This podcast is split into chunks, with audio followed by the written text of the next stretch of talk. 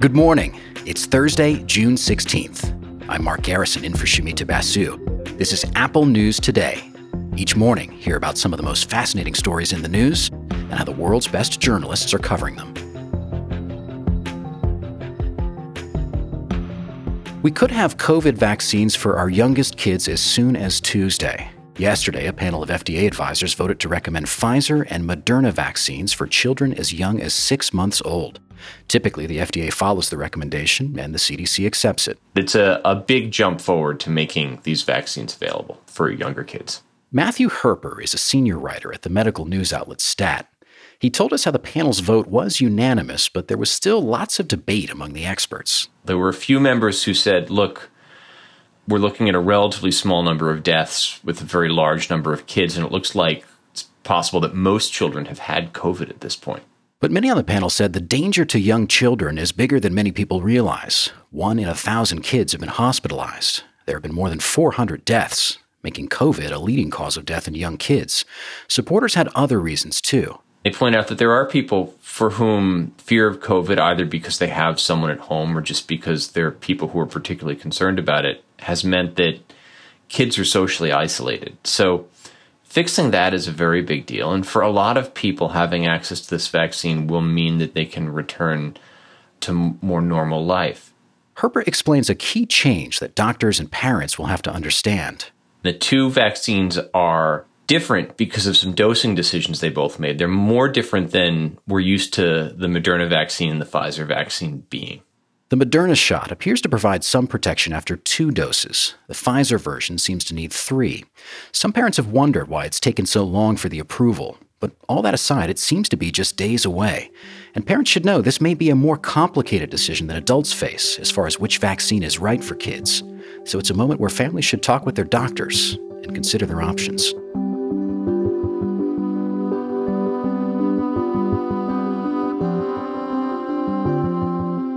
The UK government is under fire for a new immigration policy. It would deport some asylum seekers who enter the country illegally all the way to Rwanda.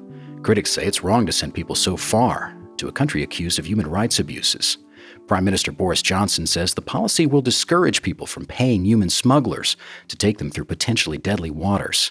And he's fired back at opponents. They are, uh, I'm afraid, uh, undermining everything that we're trying to do to support safe and legal routes uh, for people to come to the UK and to oppose the illegal and dangerous routes. The Wall Street Journal's Max Colchester is on the story. He says the policy is meant to sound harsh. Sending abroad hundreds, potentially thousands of people to a different country and not allowing them to then return ever is a pretty draconian move. And I, and I think the UK government is touting this as a world first. So it is definitely out there in terms of immigration policies. And I think that's what it's intended to do. It's there to make a statement to say to people smugglers, you're not welcome and it won't work. We also asked him about the political context. These moves come at a difficult time for Johnson. He's recently just survived a rebellion in his own Conservative Party where a large chunk of his own lawmakers voted to get rid of him. He's now desperately trying to shore up the more conservative side of his party and doing this kind of thing as a way of playing to that base and proving that he is tough on issues like immigration. And, uh, and this is something they want to see. A court blocked a plane this week that was going to deport the first group of migrants, but the UK government isn't backing down, saying another flight's in the works. Rwanda has gotten a first payment equivalent to around $150 million for its role.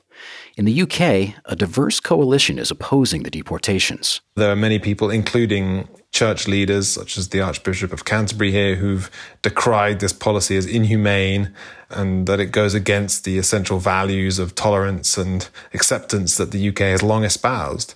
So it's really become a flashpoint here. The legal fight is happening on multiple fronts. Next month, a UK court is scheduled to rule on whether the policy is legal.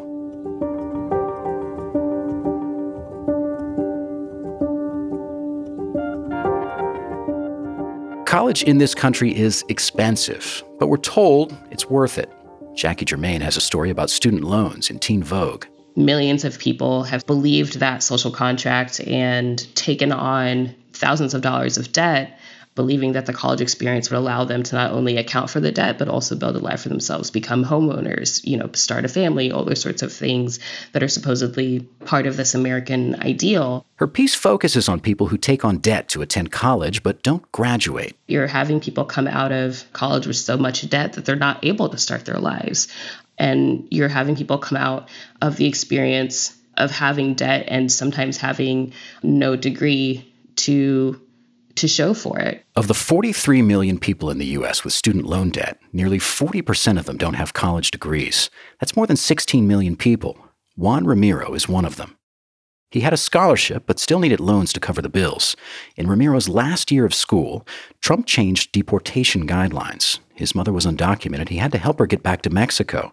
So Ramiro became the family's main breadwinner and had to leave school.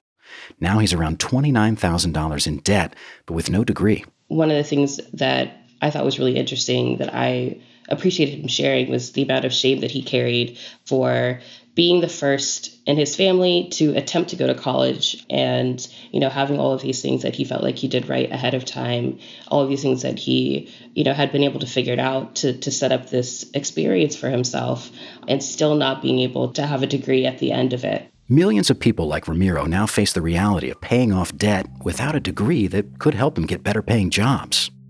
None of the students who spoke to Jermaine said they regretted attending college. Some think about going back to finish, but some aren't convinced that racking up even more debt is worth it.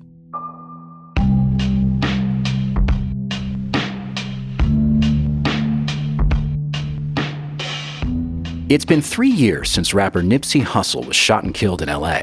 This week, the trial began for his accused killer, who's pleaded not guilty. We're not going to talk about the murder case this morning. We're focused on something that may not come up much in court Hussle's life as an entrepreneur and anti violence advocate, and his impact. After he was killed, he received BET's Humanitarian Award and the Grammy for Best Rap Performance. In the aftermath of his death, he achieved what few rappers do he became larger than life. That's Rodney Carmichael, who explored Hussle's legacy in the NPR music podcast Louder Than a Riot. Hussle grew up without much money. He joined a gang at 14.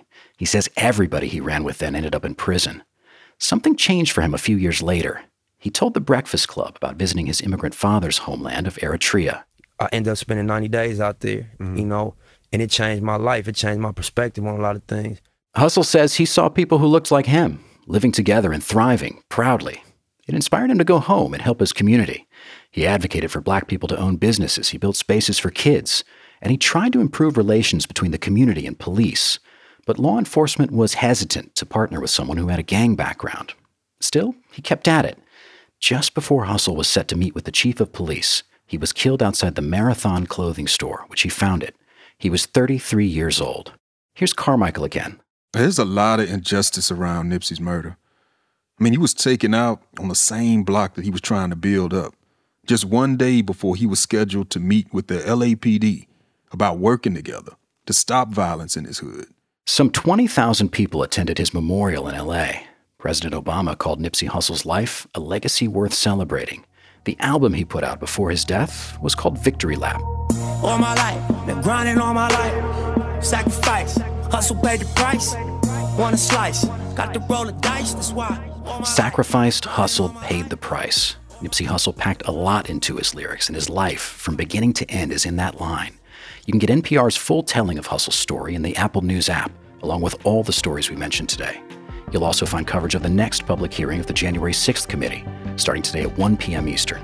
It's expected to focus on Trump's effort to pressure former Vice President Pence to overturn the election. We'll talk with you again tomorrow.